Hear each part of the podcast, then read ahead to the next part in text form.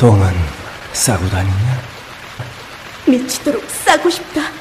빅동의 추억. 구렁이 똥 이뻤다. 하루에 두 번씩은 꼭 간 것 같아요. 속이 굉장히 편해진 것 같아요. 휴지에도 하나도 안 깔끔하게 끝나더라고요. 그만 넣고 싶은데도 이제 계속 나오더라고요. 눈 뜨니까 바로 화장실 가고 싶더라고요. 양은 정말 많았어요. 감당이 안 되더라고요. 너무 많아가지고. 검색창에 미궁 대장사랑.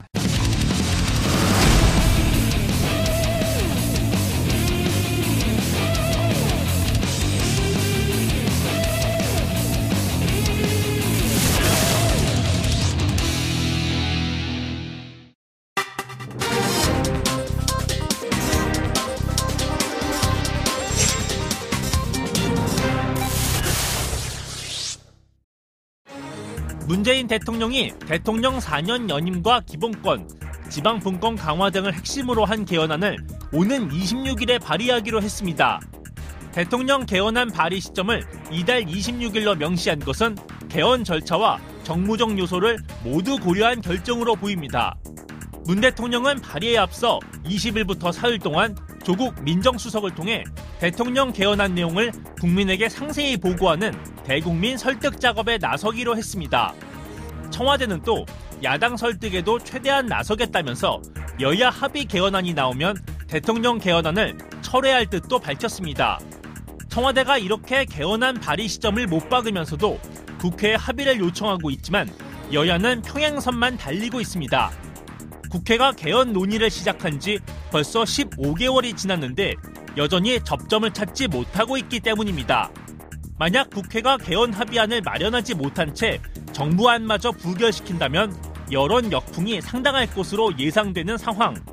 이슈파이터 초대석 이슈인 시간에는 김동철 바른미래당 원내대표를 모시고 대통령 개헌안에 대한 당 입장과 창당 한 달이 지난 바른미래당의 내부 이야기를 들어보는 시간 갖겠습니다. 청와대가 26일 대통령 개헌안을 발의하기로 하면서 그동안 진전이 없었던 여야 개헌 논의가 이번 주부터 급물살을 타고 있습니다. 남북 북미 정상회담과 지방선거를 앞둔 상황에서 전국은 개헌 이슈로 휘말리게 됐는데요. 청와대는 오늘부터 세 차례로 나눠서 대통령 개헌안을 설명하고 있습니다. 이슈파이터는 오늘부터 개헌과 전국 현안에 대해서 여야 원내대표 특집을 마련했는데요. 인터뷰 순서는 워낙 모든 정당의 원내대표들께서 너무 많이 바쁘셔서 일정이 양해되는 순서대로 정했음을 미리 말씀드립니다. 첫 번째 순서는 바른미래당의 김동철 원내대표이십니다. 김동철 원내대표를 스튜디오에 직접 모셨습니다. 대표님 어서 오십시오. 음, 네, 안녕하세요. 예. 음. TBS TV 첫 인터뷰시죠? 네, 그렇습니다. TBS에 TV가 있는지 모르셨죠? 네, 그것도 몰랐습니다. 네. 많이 알려주시기 바랍니다. 네. 네. 특히 이 이슈파이터라는 좋은 프로그램이 있다는 점도 네. 널리 알려주시면 많이 불러주십시오. 네. 알겠습니다. 현안이 너무 많아가지고요. 하나하나 네. 여쭤봐야 될 것 같은데 우선 네. 이명박 전 대통령 있지 않습니까? 예. 이분이 원래 22일 영장실질 심사인데 안 나오겠다 이런 입장을 밝혔습니다. 어떻게 네. 보십니까? 저는 아직도 이명박 대통령이 역사와 국민 앞에 지은 죄가 얼마나 크고 무거운 것인지를 모르는 것 같아요. 네. 어, 저는 벌써 5년 전에 박근혜 정부가 출범하자마자 아, 제가 대정부 질문에서 네. 이명박 대통령은 석고 대제 대죄를 해야 된다고 음. 이야기한 적이 있습니다. 네. 지금이라도 이 국민의 분노를 풀어주는 것은 음. 어, 정말 석고되지 않은 방법밖에 음. 없다 그렇게 음. 생각합니다. 석고되지. 근데 지금 사실을 다 잡아떼고 있다. 이런 네. 보도가 나오지. 그러니까 국민이 더 분노하고 더, 네. 용서할 수 없는 거죠. 그러니까요. 네. 교회 말고 스님에게도 3억 원의 뇌물을 받은 것은 어떻게 보십니까? 글쎄요, 원래 소망교회 장로신데요. 네. 네. 뭐 그런 하나하나 음. 뭐 가지고서 이야기하기보다도 네. 제가 아침에도 이야기했지만 네. 어, 이명박 대통령은 대통령을 하다 보니까 부정과 비리에 연루된 것이 아니라 음. 처음부터 부정과 불법 비리를 저지르기 위해서 대통령 되기로 작정한 분이 아닌가 네. 그런 생각이 들 정도입니다. 아, 부정 비리를 저지르려고 작정하고 대통령이 된거 네, 아닌가 네. 그런 생각마저 예, 든다. 이런 그런. 그런, 그런, 그런 생각까지 들 정도예요. 그러니까요. 내용이 굉장히 무려 18가지 범죄 혐의가 된다니까 관련해서 법원이 어떤 평가, 어떤 결정을 내리는지 좀 지켜보도록 하겠습니다. 핵심 중에 핵심인 개헌 관련해서 여쭙겠습니다. 오늘 네. 오전 11시에 조국 민정수석이 청와대에서 개헌 관련된 어, 브리핑을, 국민 브리핑을 했는데요. 그 내용은 네. 좀 어떻게 보셨습니까? 뭐, 저는 우선, 네. 어, 청와대가 주도하는 개헌의 문제점은 우선 청와대가 주도를 하게 되면 개헌안이 확정되는 순간 네. 어, 대화와 토론을 통해서 내용을 수정할 수가 없지 않습니까? 음. 오로지 찬반만을 결정을 해야 되는 건데 네. 청와대 개헌안에 대해서 국민 여론을 수렴한 적이 언제 있었습니까? 음. 그게 문제고요. 두 번째는 그래서 국회가 개헌은 국회가 주도하고 대화와 토론을 통해 대화와 협상을 통해서 합의에 이르는 과정. 개헌은 결과도 중요하지만 개헌에 이르기까지의 과정이 저는 중요하다고 생각하거든요. 그래야 국민적 정당성이 있는 거기 때문에. 그래서 그 다음에 또 개헌의 내용에 있어서도 어, 이 국민이 왜 개헌을 절대 다수의 국민이 개헌을 원하는 것인지를 청와대가 모르는 것 같아요. 제왕적 대통령제를 청산하자는 것. 지금까지 헌정사 70여 년 동안 모든 대통령이 실패한 것은 대통령이라고 하는 사람들이 다 사람이 잘못돼서가 아니라 제왕적 대통령제라고 하는 제도가 문제가 있어서 그런 것인데 그 제왕적 대통령제를 그대로 두고서 개헌하겠다고 하면 이건 국민 여론과 동떨어져도 한참 동떨어졌다. 저는 그렇게 생각합니다. 네. 대표님 말씀 하나하나 좀 여쭙겠습니다. 우선 국민 여론 수렴 언제 했냐 이런 말씀 주셨는데 그 저희가 얼마 전에 정혜구 자문위원장 모셔서 인터뷰를 했는데요. 네. 그 무려 500만의 시민들의 의견을 들었다고 합니다. 그러니까 네. 2,000명에 대해서 어, 심층 면접 조사를 했고요. 한 달간 의견 수렴을 해서 만든 자문안이다. 네. 이런 얘기를 하는데요. 그 자체가 의견 수렴 과정이 아니다. 이렇게 보십니까? 물론 저 국민이라고 하는 것은 한 사람이 아니고 네. 5천만이지 않습니까? 네. 그러니까 어느 정도로 들었을지는 모르겠지만 네. 결국은 그 국민 여론을 어떻게 에, 대화와 타협을 통해서 압축해 내느냐가 중요하잖아요. 네. 근데 그건 청와대가 일방적으로 압축해서 내놓은 것 아닙니까? 국민 여론을 수렴했다면 어떻게 제왕적 대통령제를 저대로 둘 수가 있습니까? 네. 혹시 그 국회 개헌 특위가 이미 가동된 바 있지 않습니까? 네. 국회, 국회 개헌 특위 안에서는 국민 여론 수렴 과정을 거쳤습니까? 그렇죠. 국회 개헌 특위도 벌써 지금 1년이 넘었습니다. 그렇습니다. 1년이 넘어서 하고 있고 저도 한때는 국민의당의 바른미래당 전신인 국민의당의 개헌특위 간사였습니다. 네. 아, 그래서 그 내용을 잘 알고 있죠. 네. 그래 했지만 그건 너무나도 다양한 의견들이기 때문에 음. 그 자체는 여론을 수렴했다고 할 수가 없어요. 그걸 다시 이제 어떻게 에, 서로 타협해 가면서 네. 하나의 안으로 만들어가는 과정이냐인데 아직도 국회 헌정특위는 그것을 하나의 안으로 만들지 못했습니다. 이유가 뭘까요? 그렇게 수많은 기간 동안 의논을 함에도 불구하고 하나의 그만큼- 타협안을 내지 못하는 그만큼 이유. 의견이 다양하다는 거고 네. 또 어떤 면에서는 정당의 입장에서는 당이 당략도 낄 수도 있는 것이고요. 네. 그래서 결국은 주고받기가 될 수밖에 없는 거예요. 세상 일이라는 것은 주고받기. 어, 나눠 먹기를 사람들 어떤 사람들은 나쁘게 보는데 그게 아니고 네. 이 세상은 나눠 먹을 때 가장 이 저 타협이 될 수 있는 거고 네. 평화가 보장될 수 있는 거지 않습니까? 아. 저는 개헌도 마찬가지라고 생각합니다. 예. 상대가 강력하게 원하는 것은 들어주고 또 내가 강력하게 원하는 것을 받고 음, 네. 음. 하는 그런 과정들이 필요합니다. 권력 구조, 특히 권력 구조에 있어서. 네. 무엇을 나눠 먹어야 된다고 보십니까? 권력 어, 구조 개편에서? 그러니까 예를 들면은 뭐 네. 개헌의 지금 권력 구조는 네. 뭐 대통령 순수 대통령제부터 시작해서 본권형 대통령제까지 네. 그리고 다시 그것을 내용을 들여다보면은 그냥 총리를 국회에서 선출하느냐, 네. 음. 국회에서 추천하느냐, 아니면 국회에서 동의하느냐 네. 그런 여러 가지 관례가 있지 않습니까? 권력 구조만 하더라도. 예. 그 다음에 이제 개헌의 시기, 이제 기본권이나 뭐 지방분권은 빼놓더라도, 왜냐하면 네. 그 점에 있어서는 원론적으로 생각들이 같으니까요. 네. 뭐 개헌 시기, 네. 이런 데 있어서 다 조금씩 조금씩, 그 다음에 이제 선거제도 개편은 또 어떻게 할 거냐. 네. 이런 것들이 있기 때문에 예를 들면 권력 구조를 어느 정도 얻어내고 선거, 예를 들면 자유한국당 같으면 네. 권력 구조를 얻어내고 선거제도 개편을 어, 다른 당들이 원하는 만큼의 양보하는 것이 필요한 거고 네, 네.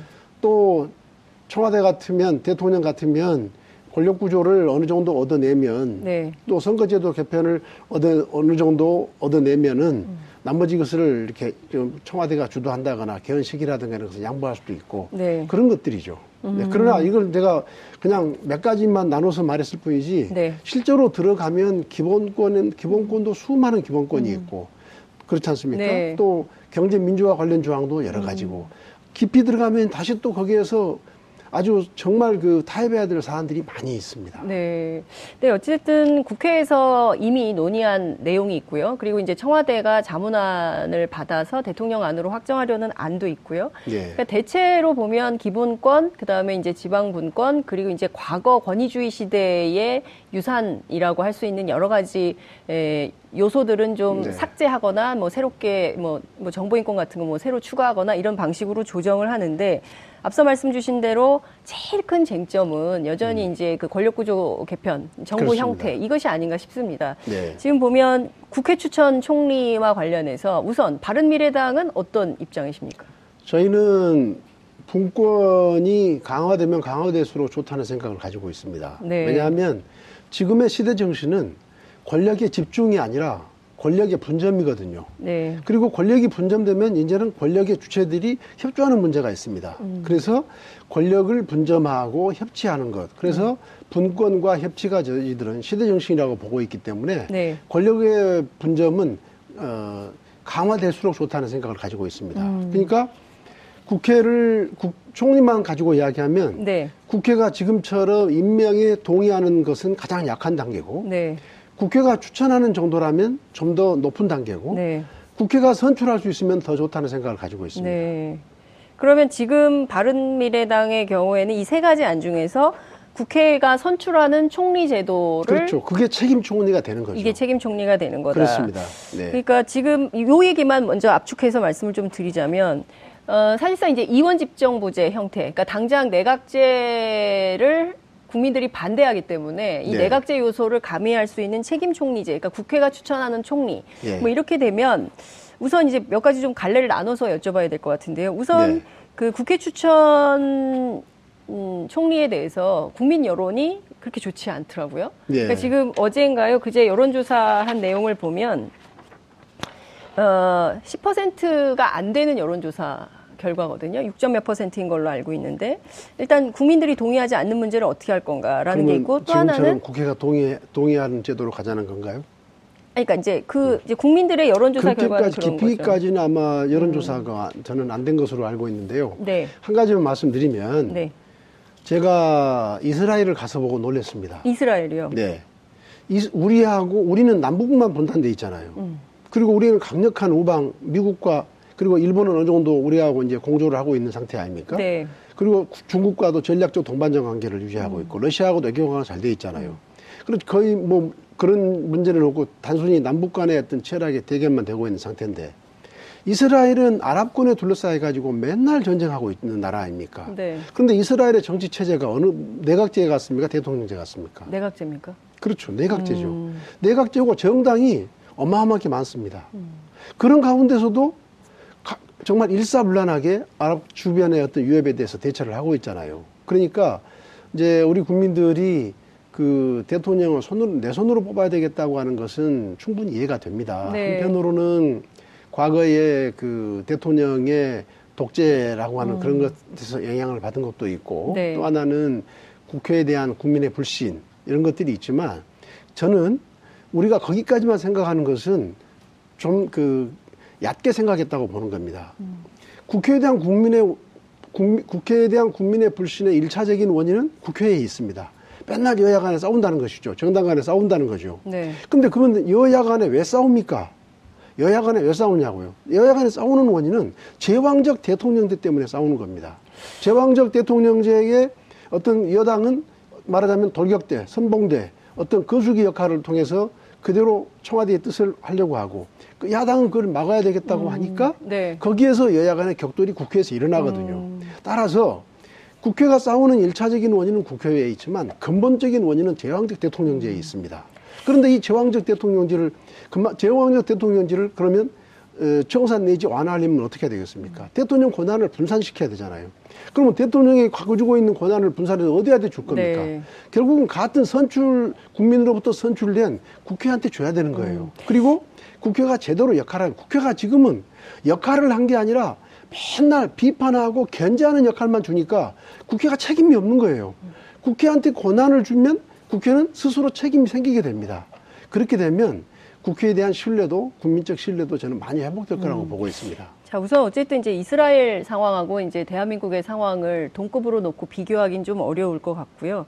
앞서 말씀 주신 거를 다시 확인을 하자면 우선 여론조사 관련해서 어제 발표된 KSOI 여론조사인데 4년 연임 대통령제에 동의하는 여론은 46.3%, 그리고 현행 5년 단임 대통령제는 22.2%, 그다음에 이원 집정부제가 15.2, 그리고 어, 국회에서 국무총리를 선출하고 국회 다수 의석을 차지한 정당이 내각을 구성하는 이른바 의원 내각제는 6.9% 네. 이런 수준인 겁니다. 그러니까 제가 보기에는 어찌됐든 의원 내각제에 대해서 국민들이 그렇게 많이 동의하지 않고 있는 이 국회 불신을 어떻게 해결할 거냐 이게 네. 굉장히 중요한 문제이고 의원님께서는 제가 그 말씀 드렸습니다. 예, 내각제를 하면- 제왕적 대통령제가 해소되면 국회 불신이 없어집니다.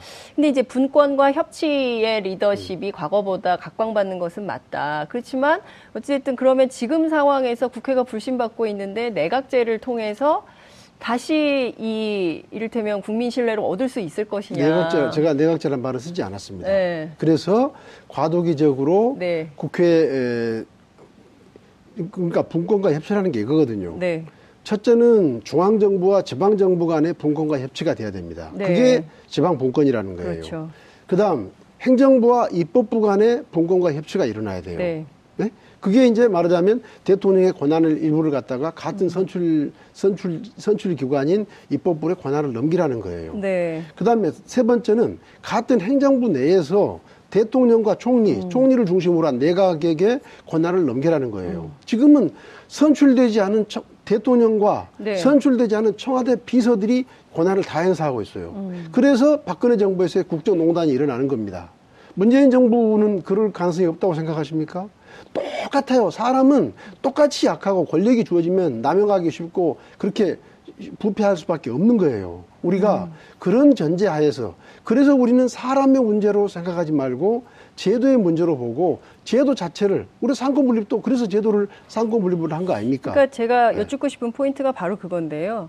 제도의 문제냐, 사람의 문제냐. 그러니까 첫 번째로 지난주에 저희 프로그램에 출연하셨던 바른미래당의 지상욱 정책위 의장의 경우에는 사람의 문제가 있다는 거죠. 그래서 어, 이를테면 사사건건 대통령과 국회 추천 총리 혹은 국회 선출 총리가 대립하는 구도가 되면 그 혼란을 누가 책임질 수 있겠냐. 그리고 과연 이것이 일이 되겠냐. 그렇기 때문에 그 혼란을 최소화하려면 현행대로 유지하는 것이 맞다. 이런 입장을 피력하시더군요. 음, 그 그 문제는 어떻게 보십니까? 그건 적어도 정치를 해본 사람들은요. 네. 특히 다선이 되면 될수록 다선 중진이 되면 될수록 그런 폐해를 피부로 음. 아주 그냥 그 수 뭐 십수년 동안을 네. 이렇게 피부로 느꼈던 것들이거든요. 네. 음. 그래서 그래서는 안 된다는 거죠. 그러니까 행정부 내에서의 분권이 반드시 있어야 된다는 거예요. 그러니까 이를테면 감사 기능, 그리고 네. 예산 기능, 네. 입법 기능 네. 이런 차원에서 의회의 권한을 좀 확대해서 이른바 이제 분권형 대통령제의 정신을 좀 살린다. 이를테면 이제 감사 기능을 헌법기구화해서 독립기구로 한다. 과거에는 이제 대통령 산하기구였는데 말이죠. 뭐 이런 조치들이 대통령 권력을 분산하는 하나의 시그널이다. 이렇게 볼 수 있다라고 주장하는데 그것은 것은, 아닙니까? 그런 것은 극히 일부고요. 네. 제왕적 대통령의 핵심적인 권한은 인사권이에요. 네. 특히 권력기관에 대한 인사권입니다. 음. 지난번 박근혜 정부를 보십시오.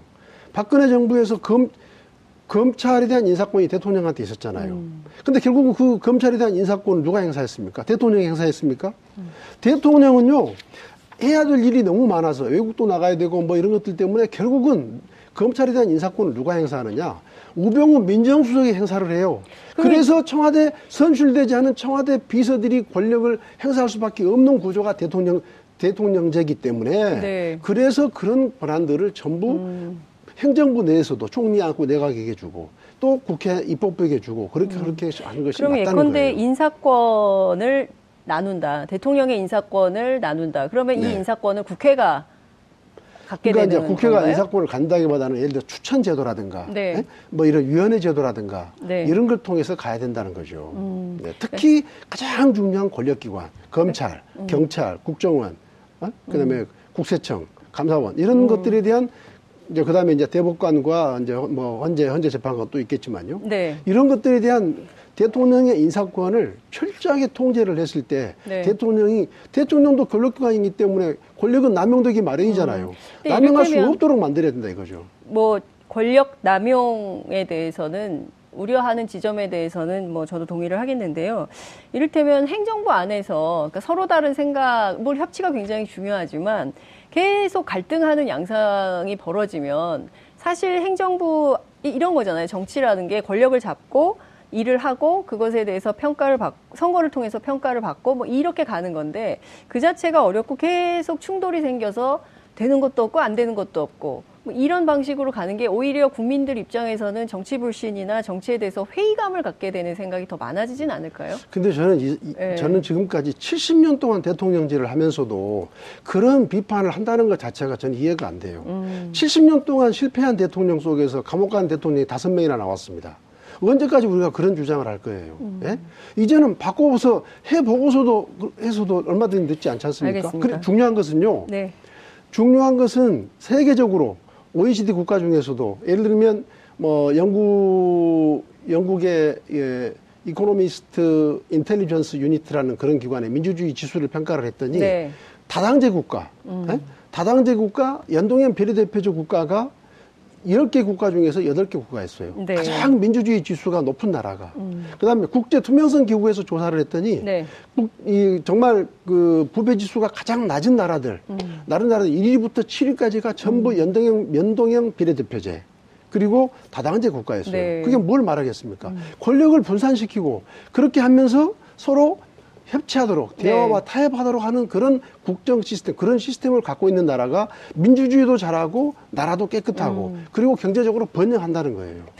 맞습니다. 유럽형 이른바 이제 독일식 내각제에 대한 선호도가 높은 것은 사실인데 대통령제에서 문제는 성공한 나라는 세- 이 세계적에 없다니까요. 네. 미국이 하나 있는데 미국도 대통령제가 성공한 나라가 아니고 트럼프 대통령 보셨잖아요. 미국은 대통령제로서 성공한 나라가 아니고 연방제로서 음, 그다음에 의회의 강력한 권한 속에서 그리고 시민들의 높, 높은 어떤 정치 의식 속에서 미국이란 나라가 네. 이렇게 있는 것이지 대통령제 국가로서 유일한 미국이 그렇다 이 말입니다. 어찌됐든 지금 그 우리 김동철 대표님께서는 의원 내각제를 통해서 어, 정치를 좀 품격 있는 정치로 발전을 시키고 국민들의 저는 궁극적으로 대한민국이 나아가야 될 정치 체, 정치 체제는 좀, 네, 독일이나 네. 뭐 프랑스나 오스트리아나 하여튼 유럽식의 내- 영국이나 이런 나라들처럼 궁극적으로 내각제로 가야 됩니다. 물론 그거를 반대하는 국민이 아니, 누가 그러나, 있겠습니까? 그런데 그러나 지금 지금 은 아니다 이 말이죠. 그렇죠. 지금은, 지금은 국민들이 국회에 대한 불신도 있고 하니까 심하니까요. 서서히 국회로의 어떤 그 선출직인 어떤 국회로의 행정부와 입법부 간의 권력 권력, 권력 음. 네. 분산을 통해서 또 대통령과 총리 간의 어떤 권력 분산을 통해서 서서히 해보자 이거예요. 자 그렇다면 네. 국민들이 어, 제기하고 있는 직접 민주주의 요소 가운데 국회의원 국민 소환제에 대해서는 대표님은 어떤 입장이십니까? 저는 아마 여론조사를 해보면은 소환제가 저는 높을 거라고 생각합니다. 네. 그럼에도 불구하고 저는 반대예요. 국회의원 국민 여론이 소환 높, 높, 높음에도 불구하고. 아, 이유는 어떤 겁니까? 국회는 그렇지 않아도 항상 자기를 대변하는 지지 기반, 지역, 계층 어떤 그런 것을 대변하는 게 국회지 않습니까? 네. 그런데 누구를 어, 소환을 한다 그러면 상대 당에 의해서 어떻게 네. 되겠어요? 그러면 이것은 국민적인 갈등이 더 커지는 거예요. 그러니까 이것을 우리가 원론적인 야 그렇게 하는 것이 더 대의 민주주의에 맞지 않겠나? 국민 여론이 더 존중되지 않겠나라고 하는 것은 원론적인 아주 그 순진한 생각이고 그것은 결국은 국민적인 갈등, 상대 당에 의해서 또는 선거 때 싸웠던 대표님 그건 어떻게 보십니까? 아니, 지금 제가 제 말씀 마치, 마칠게요. 지방 정부에서는 네? 선거 때 싸웠던? 상대 후보에서 악용된단 말이에요. 네. 그러니까 그런 제도는 우리가 원론적으로 단순하게 생각할 수 있지만 네. 우리가 그런 생각을 해서는 안 돼요. 음, 그꼭 알겠습니다. 그런 것들이 전부 국회 불신에서 나오는 건데 국회 불신을 다른 식으로 해서 해소할 생각을 해야지 그렇게 해서 하는 것은 음. 어떤 방식으로 해소할. 수 있을까요? 국회 불신. 제가 방금 말씀드렸잖아요. 네. 국회에게 견제하고 비판하는 것만 가지고 있으면 국회는 항상 그럴지 모릅니다. 국회에게 항상 세상은 권한과 책임이 같이 가야 제대로 일을 할 수 있는 거예요. 그 주민 소환제는 어떻게 보십니까? 지방 정부는 있지 않습니까? 지방의회 그렇죠. 의원들에 대해서는 주민 소환 제도가 있지 않습니까? 네. 근데 국회는 없어요. 세계적으로 주민 세환제는 있어도 네. 그래서 국민 소환제는 없는 겁니다.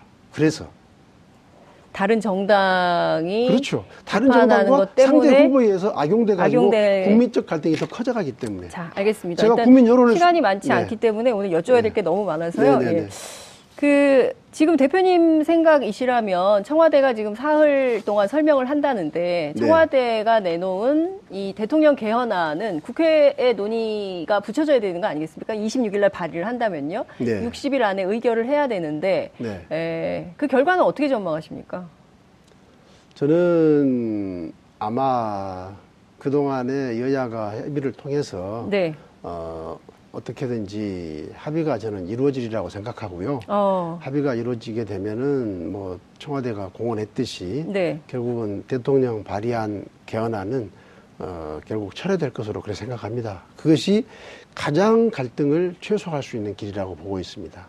아, 이게 어떤 겁니까? 저희가 조금 더 구체적인 설명을 좀 듣고 싶은데요. 네. 어, 국회 안에서 합의가 이루어져서 국회 안이 나오면 대통령 스스로 내놓은 26일에 내놓을 네. 그 개헌안을 철회하고 네. 국회가 내놓은 안으로 어, 6월 지방선거에 통과될 가능성이 높다. 이렇게 보시는 겁니까?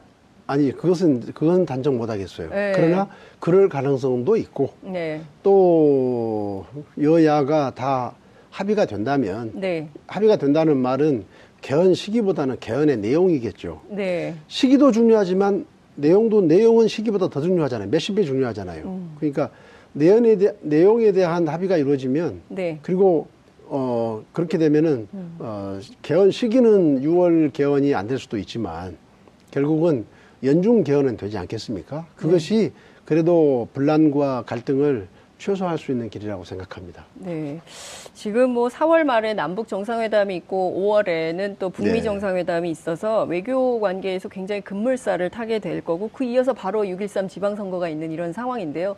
우리 정치 일정이 굉장히 가파른 일정이 있는데 그 속에서 개헌안 때문에 상당히 정치가 시끄러워질 가능성이 높겠다 이런 생각이 좀 드는데 어쨌든 지금 그 여당은 대통령 개헌안을 그대로 가지고 가야 된다라는 입장인 것이고요. 나머지 야당들이 다 반대를 하고 있는 건데요. 이른바 네. 사자 연대를 통해서 대통령 개헌안은 부결될 거다 이렇게 보시는 거죠.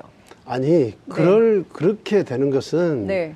어 그렇게 이제 좋은 경우 수가 아니고 네. 어떻게든 국회 여야 정당이 합의를 해서 네. 음. 대통령 개헌안이 철회될 수 있도록 하는 것이 그래도 좀 최소한다는 이야기고요. 방금 여당은 대통령 개헌안을 계속 간다고 그랬는데 네. 저는 이 여당이 민주당이 네. 정말 보고 깨달아야 될 게 있어요. 네. 박근혜 대통령이 왜 저렇게 됐습니까? 음. 여당이 제 역할을 못해서 박근혜 대통령이 저렇게 된 거예요. 물론 일차적인 책임은 박근혜 대통령한테 있죠. 네. 그러나 이차적인 책임은 현재의 자유한국당한테 있는 겁니다. 음. 자유한국당이 여당으로서 어, 누구보다도 청와대의 사정, 네.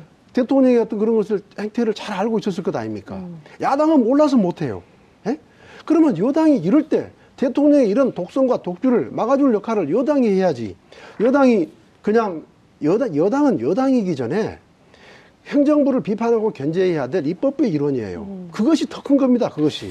음. 근데 대표님- 근데 저렇게 민주당이 대통령이 발의했으니까 우리는 따라가야 된다. 저런 음. 민주당이 야당 시절에 얼마나 정말 여당을 그냥 그 이명박 박근혜 정권에서 얼마나 야당 야당으로서 정말 치열하게 싸웠습니까? 네. 그 치열함의 10분의 1이라도 지금 청와대 문재인 대통령에 대해서 이견을 내야 그래야 문재인 대통령이 성공합니다. 정말 저는 이건 여당한 이 정부 여당 경고하고 싶어요. 경고. 네, 알겠습니다. 그 대통령의 독선과 독주를 여당이 막아야 된다 이런 경고를 해주셨는데요. 네. 그 어쨌든 지금 대통령 지지율이 74%나 되는 거 아니겠습니까? 네. 대통령이 뭐 외교 안보를 포함해서 지지율은요. 모든 지지율은 국민적 동의가 안개와 큰 같아요. 안개와 같다. 지지율은 안개와 같습니다. 네. 해가 뜨면 다 사라져요. 문재인 대통령에 대한 높은 지지율은 네. 첫 번째가 박근혜 대통령, 이명박 박근혜 국정농단에 대한 반사적인 것이 있어요. 네. 두 번째는 문재인 대통령, 역대 대통령 다 실패했는데 문재인 대통령 정부는 성공해야 된다고 하는 국민적인 열망이 저도 마찬가지예요. 네. 저는 야당이지만 문재인 대통령 성공해야 돼요. 문재인 정부 음. 성공해야 돼요. 왜? 실패하면 그 실패의 부담이 국민들에게 다 돌아가니까 안 돼요. 네. 그래서 우리는 이건 정말 진심으로 하는 말씀이에요. 음. 문재인 정부를 성공해야 돼요. 그런 것들이 모아져서 높은 지지율을 형성하는 거예요. 네. 근데 문재인 정부가 성공하려면 야당의 비판, 건전한 비판을 정말 경청해야 돼요. 음. 근데 문재인 정부는 지금까지 우리가 한 말에 대해서 한 마디도 들은 적도 없고 답이, 답변이 없어요. 청와대에 여러 차례 가셔서 대통령하고 여러 차례요? 만나지 않으셨나요? 원내대표 한 번 갔습니다. 아, 원내대표 한번 갔다. 당대표, 당- 당대표. 당대표 두 번 간지 알고 있어요. 네. 그것이 여러 차례입니까? 미국의 대통령은 네, 야당 수시로? 국회의원하고 전화로 삽니다, 살아. 수시로. 예? 예. 그게 소통이에요, 그게 소통. 문재인 아니, 대통령은 전화를 좀 하시지 그러십니까 대통령? 문재인 대통령, 우리 전화 받습니까? 안 받습니까? 문재인 대통령은 예. 정말 예. 미국의 대통령한테 배워 역대 대통령 트럼프가 아니라 미국의 역대 대통령한테 배워야 되고요. 알겠습니다. 외교 안보는 독일의 콜 수상이라든가 김대중 대통령이라든가 클린턴 대통령한테 배워야 되고 경제는 프랑스의 마크롱 대통령한테 배워야 돼요. 4년 연임제에 대해서는 바른미래당은 어떤 입장입니까? 지금으로서는 반대입니다. 어. 제왕적 대통령제 임기를 네. 8년으로 늘리는 거기 때문에 저는 반대예요. 음, 그러면 지금 5년 다임제가 됐기 때문에 그래도 아무리 나쁜 대통령 나와도 네. 아이고 5년이면 끝나겠지라는 게 있었잖아요. 그런데 만약에 나쁜 대통령 만나가지고 8년이라고 하면 국민들 어떻게 되겠습니까? 중간 평가를 하게 되는 거 아니겠습니까? 그러니까 4년 중간 평가를 하면 안 되고. 네, 중간 평가 없이 연임을 한다고요? 그래서 국회의. 불신임에 의해서 네. 정권이 물러날 수 있는 제도가 돼야 된다니까요. 음, 알겠습니다. 좀 시간이 많이 지나서 다른 주제를 좀 여쭤봐야 될 것 같은데요. 네. 안철수 전 대표가 백의종군을 선언했죠. 그리고 한 달 만에 인재 영입 위원장으로 돌아왔는데요. 네. 첫 번째 오늘 아침에 영입 1호 인사를 밝혔습니다. 어, 미리 알고 계셨습니까? 네. 그 그분은 좀 어떤 분으로 평가를 정대유 씨는 글쎄요, 어떤 평가를 받고 뭐? 듣기만 하고 네. 뭐저 그분에 대해서 네. 깊이 있게 뭐 좀 살펴보지는 못했습니다. 음. 뭐 주변 여론이라든가 뭐 네. 이런 것들이 그분의 철학이라든가 음. 이런 것들까지는 아직은 알지 못합니다. 어쨌든 인재영입위원장을 맡았지만 안철수 전 대표의 경우에는 바른 미래당으로부터 서울시장 출마 권유를 받고 있는데요. 네. 원내대표님은 어떤 생각이세요? 안철수 전 대표 서울시장 출마해야 됩니까? 안 해도 됩니까? 어떻게 보십니까? 음, 저는 이런 문제는 네. 당내의 어떤 그 신상에 관한 것은 네. 본인하고 먼저 이야기를 해야지 음. 언론을 통해서 하는 것은 정치 도에 맞지 않다 그렇게 생각합니다. 어쨌든 원내 전략 차원에서라도 그리고 또 그러나 당의 명운이 걸린 문제이기 개인 때문에 신상 문제는 그러니까 명운이 걸린 것은 맞죠. 네. 그러나 개인의 어떤 당내 인사에 우리 당에 소속된 인사들의 문제, 신상에 관한 문제는 네. 본인하고 흉금없이 어떤 대화를 한 뒤에 나오는 게 맞는 거지. 네. 본인하고 이야기하지 않고 언론을 통해서 먼저 이야기하는 음. 것은 그 본인에 대해서도 어, 제 어떤 그 A가 아니고 네. 정치적인 어떤 그 A의 도의어도 맞지 않다고 생각합니다. 근데 안철수 전 대표의 서울시장 출마가 개인 신상과 관련됐다기보다는 바른미래당의 아직 그분이 결정을 못 했으니까. 아, 아직 결정을 못 하셨으니까. 결정을 못 하셨으니까 결정할 그렇죠. 때까지 좀 기다려줄 필요가 있다. 그, 렇죠 보시는 아니 건가요? 결정을 본인만 혼자 산다는 것은 아니고 네, 당내 여론이 얼마든지? 충분히 이야기할 수는 있는데 네. 음. 아직 그런 절차가 진행 중이기 때문에 제가 그런 절차가 진행 중인데 먼저 이야기하는 것은 어, 맞지 않다 이런 더 뜻이죠. 이상 맞지 않다. 알겠습니다. 바른미래당이 어쨌든 한 달이 넘었습니다. 창당한 지요. 그죠? 네. 그런데 지금 지지율은 한 자리 숫자에 머물고 있습니다. 예. 애시당초에 생각했던 것보다는 컨벤션 효과가 별로 없는 거 아닌가라는 우려도 나옵니다. 대표님 어떻게 보십니까? 저는 일단 그 지지를 유보하고 있는 분들도 상당히 있다고 보고 있고요. 첫째는 두 번째는 아까도 말씀하셨듯이 네. 문재인 정부의 어떤 성공을 바라는 국민들이 네.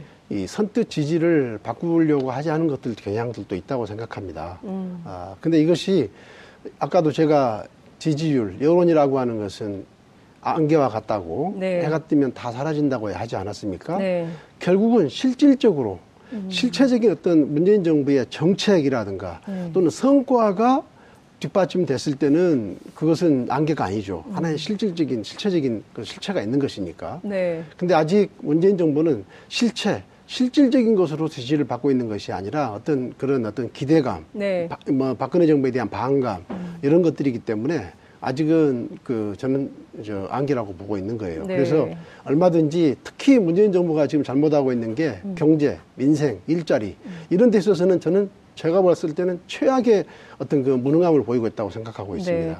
근데 이제- 어떤 거 하나 뭐 최저임금도 그렇지 비정규직도 그렇지 탈원전도 그렇지 그 다음에 마크롱 대통령이 하고 있는 규제 개혁, 노동 개혁을 문재인 정부는 전혀 못 하고 있잖아요. 기업하기 환경이 이렇게 나쁠 수가 없어요. 네. 네. 근데 국제사회나 해외 네. 언론들은 문재인 네. 대통령의 리더십에 대해서 굉장히 높이 평가하고 그래요? 있고 그런 보도들이 많이 나오고 있지 않습니다. 않습니까? 지금 네. 최근에 네. 남북 문제, 남북 정상회담을 네. 가지고 사실 한 그런 것은 정상이 남북 정상회담을 않습니까? 가지고 네. 한 것은 정말 이명박 박근혜 정부에서 우리가 그렇게 요구했습니다. 네. 절대 제재만으로 안 된다. 그렇죠. 제재, 제재는 대화와 같이 가야 된다고 이야기했습니다. 근데 문재인 정부가 남북 정상회담이라는 것을 참 진정성을 가지고 한 것은 네. 높이 평가하고요. 그러나 어 그거 이제 물론 이 남북 문제는 그렇게 풀어가는 게 맞습니다. 네. 그러나 지금 우리 국가적인 현안이라는 게 남북 문제가 있는 것은 아니고 정말 중요한 국민들이 먹고 사는 문제. 네. 그러기 위해서는 어떻게 하면 정말 기업하기 좋은 환경을 만들어내고 4차 산업혁명에서 미래를 대비해서 신성장 동력을 발굴해내고 그렇게 기업하기 좋은 환경을 만들기 위해서 규제개혁과 노동개혁을 어떻게 할 것인지는 더 중요한데 이 정부는 그런 데 대한 고민이 전혀 없습니다. 노동 기업하기 좋은 환경은 이명박 정부 때부터 많이 만들지 않았습니까? 규제 완화 말로만 때문에 그런 거죠, 말로만. 아유 왜요? 규제 완화를 엄청나게 규제 많이 했습니까? 그럼요. 그래서 아이고. 사실은 지난번에 안전에 관한- 안전에 그건 관련돼서 얼마나 많은 문제가 생겼습니까? 안전에 관한 규제까지도 안 가시고요. 네. 어쨌든 제가 좀 저는 시간이 많지 않기 때문에 저는 규제 완화를 말하는 게 아니라 규제 개혁을 말하는 거예요. 규제 개혁이요. 네. 네. 네. 어쨌든 기업하기 좋은 환경은 지난 정권에서 많이 노력을 그럼 지금 했던 우리나라가 기업하기 노동- 좋다고 생각하세요? 예? 저는 사내 우리나라가 지금 기업하기가 좋습니까? 굉장히 좋은 환경 아닙니까? 저는 기업하기 우리나라 나쁜 환경이라는 얘기는 처음 우리나라- 듣습니다. 우리나라 7대 대기업이요. 네. 국내에서 만든 일자리가 지난 7년 동안 2만 명이었어요. 알겠습니다. 예? 해외에서 만든 일자리가 15만 명입니다. 네. 우리 기업들이 해외에 나가고 있는데 기업하기 좋은 환경이라고 하면 그 말이 되겠어요? 대표님. 예? 프랑스는 네. 마크롱이 규제개혁, 노동개혁을 해가지고 대표님 프랑스의 마크롱 대통령을 너무 좋아하시는 것 같아요. 문재인 대통령이 경제에 관해서는 마크롱 대통령한테 배워야 된다니까요. 마크롱 대통령이 세계에서는 네? 신자유주의자로 평가받고 있지 않습니까? 예, 그런 것은 아니. 좀 저희가 대표님 모르시지 않으시니까 자.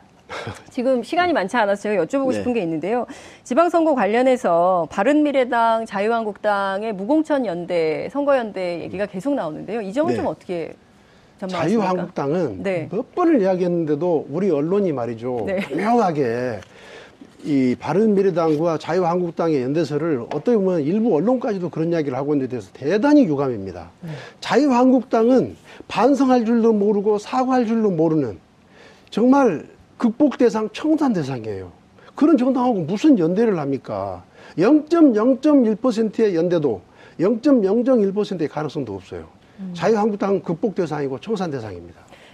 알겠습니다. 그러면 이번 선거에서 무공천 선거연대는 없다. 전혀, 바른 미래당은 후보를 다 낸다. 그렇습니다. 예, 그리고 후보를 혹시라도 후보. 차원에서라도 후보 차원에서라도 연대할 가능성이 있는 그런 후보는 공천조차도 하지 않습니다. 아, 공천조차도 하지 않는다. 네. 이번 선거의 캐치플레이즈는 뭡니까? 자, 그 바른미래당은 어떤 어, 전략으로 어, 선거 캐치플레이즈를 세울 생각이십니까? 아무래도 이제 지방선거는 지방 일꾼을 뽑는 거잖아요. 네. 그러니까 가장 중요한 것은 아무래도 국민들이 먹고 사는 문제에 대해서 하고 있기 때문에 정말 경제를 잘 알고 그리고 또 뭔가 국민들에게 어떤 새롭고 참신한 이러한 것을 보여주는 것이 필요하다고 생각하기 때문에 그런 차원에서의 그런 어떤 그 인재들을 발굴하고 영입할 생각을 가지고 있습니다. 네, 알겠습니다.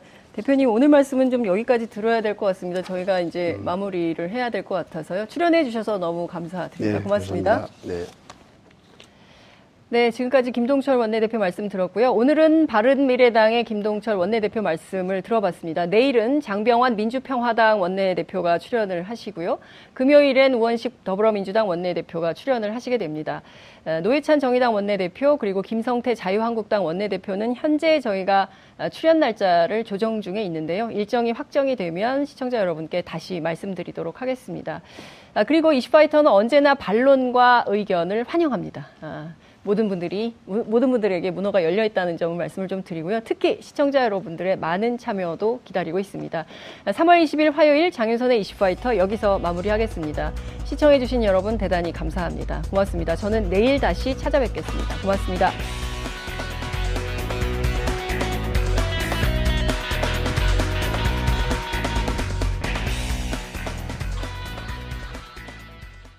오늘 방송 좋았나요? 방송에 대한 응원 이렇게 표현해주세요. 다운로드하기, 댓글 달기, 구독하기, 하트 주기. 더 좋은 방송을 위해 응원해주세요. 다운로드하기, 댓글 달기, 구독하기, 하트 주기. 기억하셨죠?